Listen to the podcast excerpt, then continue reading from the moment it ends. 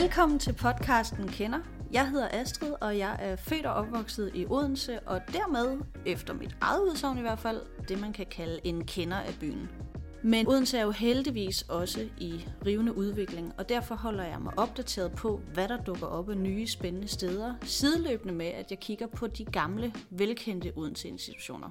Kender er derfor en podcast, hvor jeg vil tage jer med i mine tanker om de steder, Odense har at byde på, lige fra festivaler, brune værtshuse til Michelin-værdige restauranter. Jeg inviterer som hovedregel en odenseansk gæst ind, som kan bidrage med sit perspektiv på byen og udfordre mit selverklærede kenderblik. Studenterhuset, det er det, jeg vil kalde et epicenter for den brede palette af oplevelser. Det er derfor, jeg i dag har fanget en meget travl Anja Følleslev, til dagens afsnit, som netop skal handle om det voksende udbud af kultur i Odense. Og Anja, ja. for folk, der ikke kender dig, vil du så lige præsentere dig selv. Hvem er du egentlig? Jamen først tak, fordi jeg er blevet inviteret, men ellers så kan jeg sige, at jeg er jo øh, Odenseaner, har boet det meste af mit liv i Odense. Jeg har været en afstikker i Hasmark, øh, mm. men vendt tilbage til Odense. Oprindeligt fra Boldbro, og også vendt tilbage til Boldbro, så der må være et eller andet karma omkring det. øhm, men øh, ellers har jeg jo bare altid lavet musik, og i den mm. forbindelse lavet rigtig mange arrangementer. Og jeg har nok også tidligt i min karriere, da jeg gik på uni, og lige da jeg blev færdig, altså besluttet, at jeg egentlig gerne ville både lave musik, men jeg også ville lave noget andet, der var med til ligesom at, at betale regningerne, når man mm. nu ikke vil gå på kompromis med sin kunst. Så et eller andet sted, så har jeg været rigtig glad for, at jeg faktisk, selvom jeg også nogle gange laver meget administrativt arbejde, kan få lov at gøre det i forhold til kultur. Ja. Og så kom jeg jo ind i studenterhuset i 2008-9 stykker, ja. hvor vi jo ikke havde noget hus. Så Nej. hele det med at have, være med i studenterhuset har lige så meget været det, jeg får lov at være med til sammen med nogle unge mennesker og skabe, at vi faktisk kunne få et rigtigt sted, som var de studerendes. Så det er sådan noget af det, der er historien. Men ellers ja, sanger, sangskriver, musiker, kulturiværksætter, bestyrelsesmedlem, legatudvalgsmedlem, fundraiser, foredragsholder. Ja. ja, og det var jo virkelig også uh, lidt af en, uh, et projekt at få dig uh, at finde en, en lille halv time til en snak om kulturlivet. Men nu er du så daglig leder inde på Studenterhuset, ja. og det er jo så derfor, at jeg rigtig gerne vil snakke med dig. Fordi jeg er lidt nysgerrig på, hvordan det er, I udvælger jeres events inde på Studenterhuset. Det er jo den brede palette, som jeg sagde før, og så kan man jo spørge sig selv, hvad er det for nogle kriterier, det skal opfylde? Fordi det er jo alt Jamen, fra... øh, grundlæggende skal det jo være, at der er nogle studerende, der har lyst til at deltage, men også arrangere det. Vi har ligesom tre ben, som vi synes er vigtige i studenterhuset, og øh, det er, at vi laver aktiviteter af social, kulturel og faglig karakter. Mm. Og øh, der var jo engang et studenterhus i Odense, som måske var mere fest og farver, og knap så meget fagligt, så det har været vigtigt for de bestyrelser, som jeg har skulle lede studenterhuset for, at vise den her faglighed også. Og så det her med social fællesskab. Det der med bare at lave en masse koncerter, jamen det er selvfølgelig også fællesskab, mm. men, men det er fællesskab på en præmis. Du går ind og lytter til noget, du går ind og oplever noget, som kan noget, selvfølgelig, men det er også vigtigt, at vi har det her rum, hvor de studerende bare kan mødes og være sociale sammen. Det kan være om noget mm. fagligt foredrag, det kan være, at de bare mødes til karaoke, som jo ikke er særlig højkulturelt, men bare det, som de unge gerne vil have. Eller at man mødes til en fest med sin klasse eller sit hold, holder møder på kryds og tværs. Ja. Så det er meget, øh, meget blandet og egentlig meget på de studerendes præmisser. Med hensyn til det der med fagligheden, så har I jo det der Science and Beers, som er sådan et løbende arrangement. Ja. Jeg ved ikke, hvor tit det er. er det... Jamen, vi kører sådan øh, mellem 6 til 8 gange per semester. Ja. Så det, er, det, det minder lidt om sådan en TED-talk, ikke også? Der er ikke sådan nogle skarpe regler for, at man må kun tale i så og så lang tid osv., men det handler meget om at bringe noget faglighed i spil på en social måde, hvor man også hygger sig lidt om det og få det her meget, fordi det er virkelig nørdet foredrag. Altså jeg forstår dem ikke, fordi at, at jeg er ikke øh, science øh, nørd nok til det. Nej. Men det er bare et, et koncept, som virkelig har et fast publikum, og øh, som er meget populært. Lige efter corona var det lige lidt svært, men den her sæson, mm. hvor vi faktisk har fået støtte af Novo Nordisk til at køre det, der har vi haft næsten fuldt hus hver eneste gang. Og det er jo bare mega fedt, men den dur kører vi jo også klimabar, som har fokus på det her med klimaet. Hvordan kan mm. vi sætte klimaet i kontekst? Og i starten startede vi det op selv med nogle praktikanter, men det har vi fået den grønne studenterbevægelse til at hjælpe mm. os med at arrangere, og de har også fået ekstra funding til det. Vi laver også noget helt nyt nu, der hedder Dialog, øh, som vi måske kommer til at kalde noget andet, fordi i starten hed det faktisk bare debat, eller bare debat. Ja. Og det kunne vi rigtig godt tænke os også at få mere i spil, også sammen med Spoken Word Festivalen, fordi vi synes, det er rigtig vigtigt at lægge op til dialog. Mm. Første omgang handler det om Ukraine og Rusland, fordi det er aktuelt lige nu. Men det er lidt meningen, vi godt kunne tænke os at lave nogle flere af sådan nogle faglige arrangementer, men hvor man også godt må drikke en øl i pausen, eller en sodavand, hvis man ikke kan lide alkohol mm. og så mm. hygge sig med, med nogle andre end dem, man ja, møder nogle tilfældige mennesker også på sin vej. Nu sagde du selv, at det er ret populært, og der kommer enormt mange til det her. Der kunne jeg også godt tænke mig lidt at spørge dig, fordi du må næsten have sådan front row, hvad hedder det, indblik i, hvordan odenseaner de bruger kulturliv. ja. Jeg tænker, ja, okay, det er måske, måske, ja. måske i hvert fald, men jeg tænker, at jeg selv har oplevet, nu, nu er jeg også øh, født og opvokset i Odense, så jeg har også fulgt det kulturliv, der har været og ikke har været i Odense. Ja. Så jeg oplever også, altså, er der kommet flere kulturbrugere i Odense, eller har de hele tiden været der og bare manglet et sted som studenterhuset? Hvad ser ja, du der? jeg tror faktisk egentlig, at det, det har manglet. Altså, der har jo været selvfølgelig et øh, studenterhus frem til 2006. Der var der jo et reelt studenterhus. Altså, var det det nede? Det var nede på Munke Møllestræde. Ja, øh, ja. Det har jeg så ikke været en del af. Jeg var der selv som studerende. Ja. Øh, men jeg brugte det kun, når jeg kom sammen med øh, de internationale studerende. Det var det, jeg brugte det til. Og ja. nogle enkelte koncerter. Altså, jeg øh, men der var jo ikke var... så meget, mange steder at være studerende. Der var ikke så mange steder for studerende dengang, på, som der er i dag, synes jeg. Mm. Jeg husker også det der sted nede på øh, Munke Møllestræde. Der hed øh, det, som i dag hedder Klub Golem. Det ja. hed i gamle dage Styria. Oh, ja. Så der var, det er det eneste, jeg forbandt det sted med. Det var sådan et, øh, et undergrundssted. Ja. Øh, med altså, øh, enkelte øh, arrangementer engang imellem. Og der kan man også sige, at, at det gamle hus. Det var jo mm. virkelig også bare noget, der ikke var særlig velholdt. Nej. Heller ikke engang, da man flyttede ind i det. Og øh, det var nok sådan, også nok en midlertidig løsning, man havde tænkt dengang. Mm. Hvor at med det hus, der er i dag inde på Amfipladsen, der har vi da nogle lokaler, som har et større potentiale. Øh, Helt sikkert. Lige nu er det jo stadigvæk øh, ret begrænset, hvor mange mennesker, der må være inde i huset, selvom det er kæmpestort. Der er stadigvæk nogle brandregler og sådan noget. Mm. Så vi arbejder rigtig hårdt på med en af de projekter, vi har nu, det er at gøre første salen mere brugervenlig i forhold til at kunne lukke det af for det lydpres, der er nede fra. Ja. Fordi det er jo bare en åben trappeskak ja, op fra...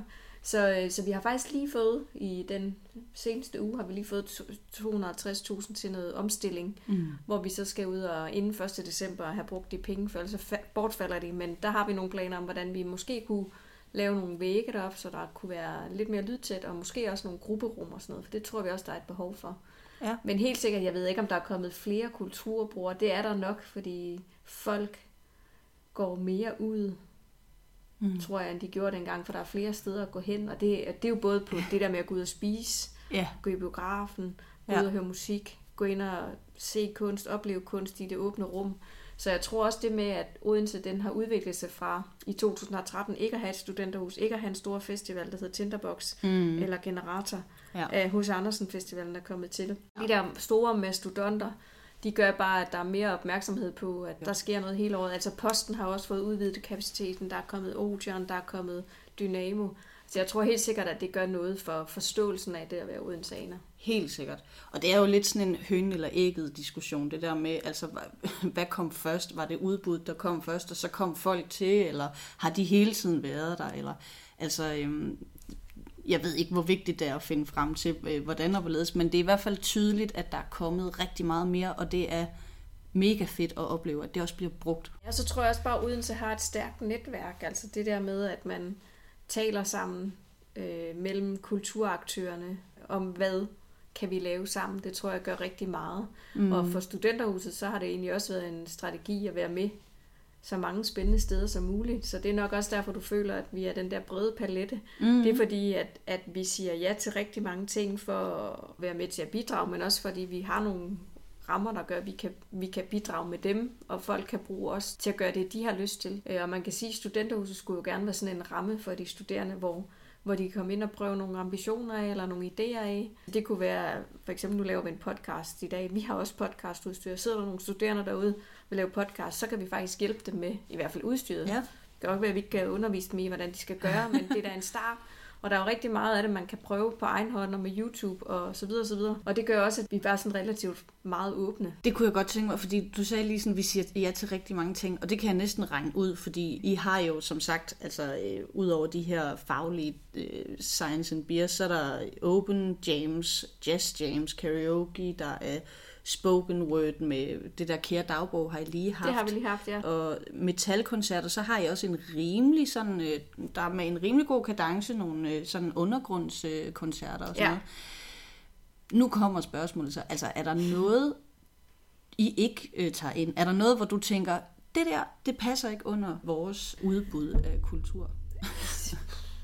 Altså, vi siger jo nej til ting, fordi vi ikke har plads. Ja. Faktisk rigtig tit. Det vil være meget sjældent, vi vil sige nej til ting. Der er nogle enkelte ting, vi kunne finde på at sige nej til, hvis det enten er øh, nogen, der sådan vil lukrere på det helt vildt kommercielt, og det ikke har nogen relevans for de studerende. Vi prøver også, altså for eksempel står der også i vores vedtægter, at vi ikke må have en politisk eller en religiøs holdning, Mm. men derfor kan vi jo godt lave arrangementer omkring det forbeholdsvalg, der er lige om lidt 1. juni, og vi kan også godt lave masser af valgdebatter under valgkampe og sådan noget, og det gør vi også.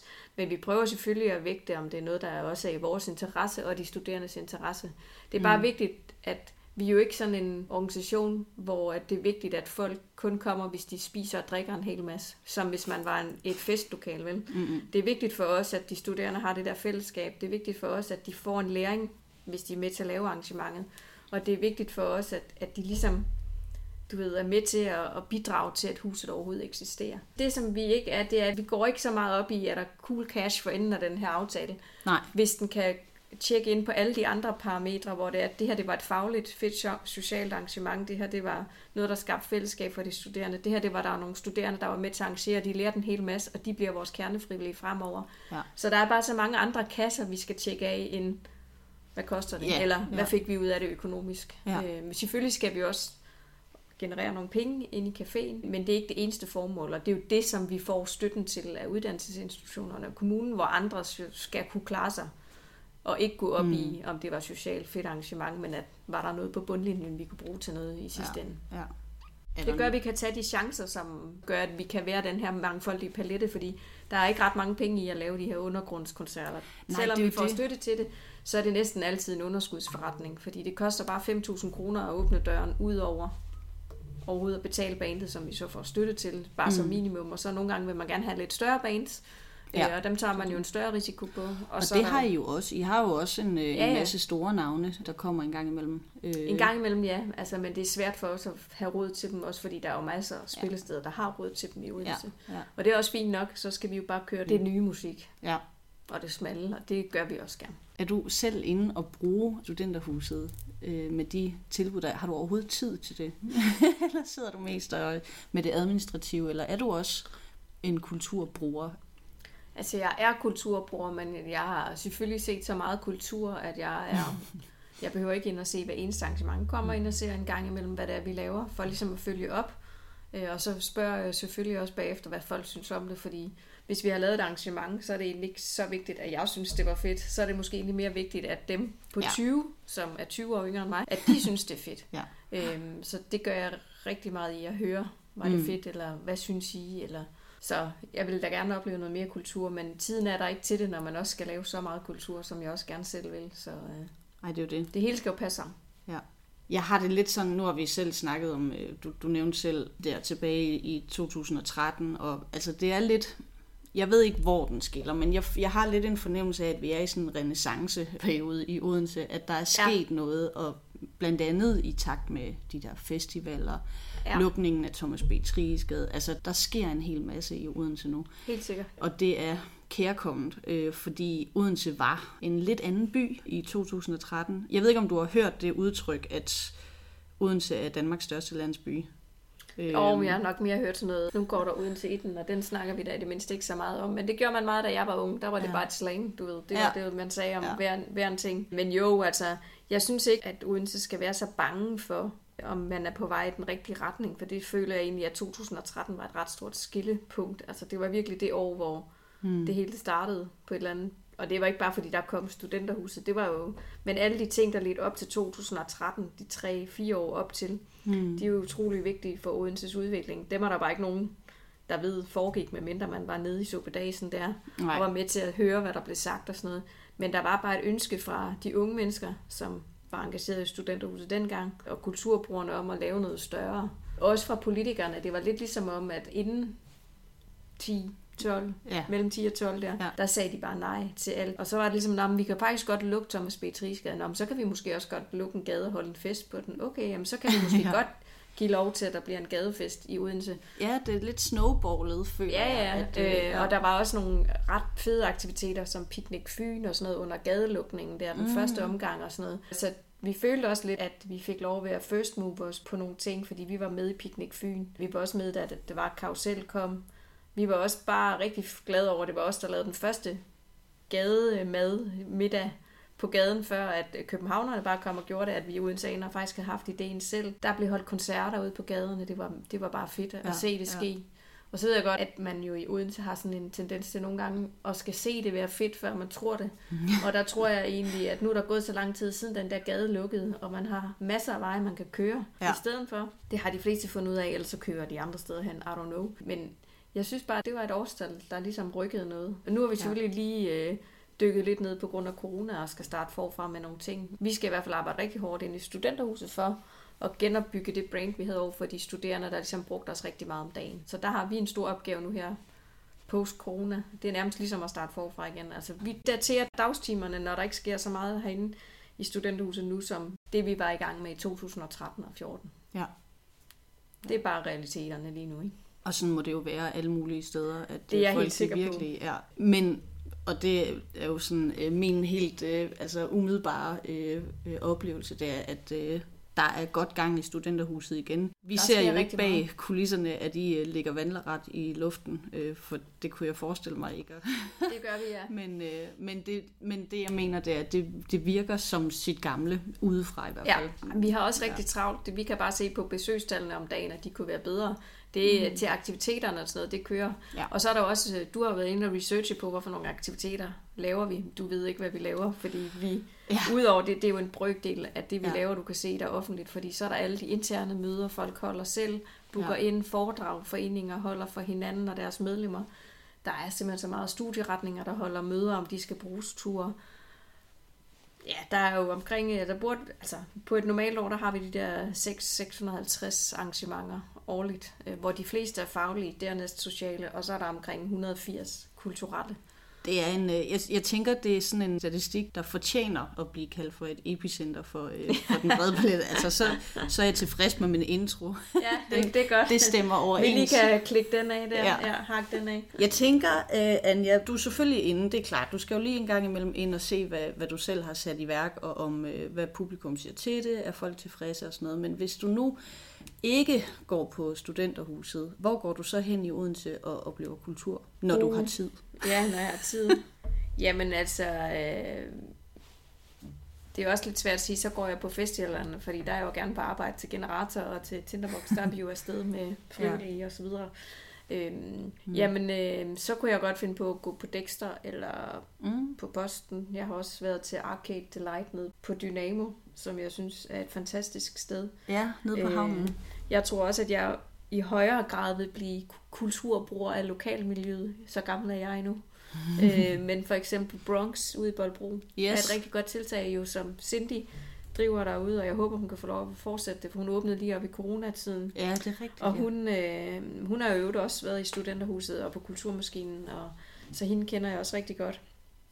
Og, øh, så jeg tror også, at det kommer jeg til at bruge rigtig meget. Jeg bruger rigtig meget øh, naturen Mm. i Odense, som jeg også synes er noget, der bliver bygget op, og som også gør, at det er mere interessant at bo her, fordi der er både kultur og god natur. Selvfølgelig vil det nok være 20 år inden Elmelundskoven, den er sådan rigtig en skov, men det er stadigvæk ja. et fedt nyt naturområde, der er lavet. Der er også lavet lige to parker, lige om hjørnet, hvor jeg bor, Pulsparken, Pulsparken, ja, lige præcis. og så over ved øh, den sti, der kører igennem ude ved Falen, ud mod øh, Tinderboxpladsen, der er der også lavet et, et det, det er egentlig bare en gammel græsplæne, der er blevet lavet lidt til en park, hmm. med en sø og en sti rundt om, og det tænker jeg også bliver et sted, som jeg kommer til at bruge.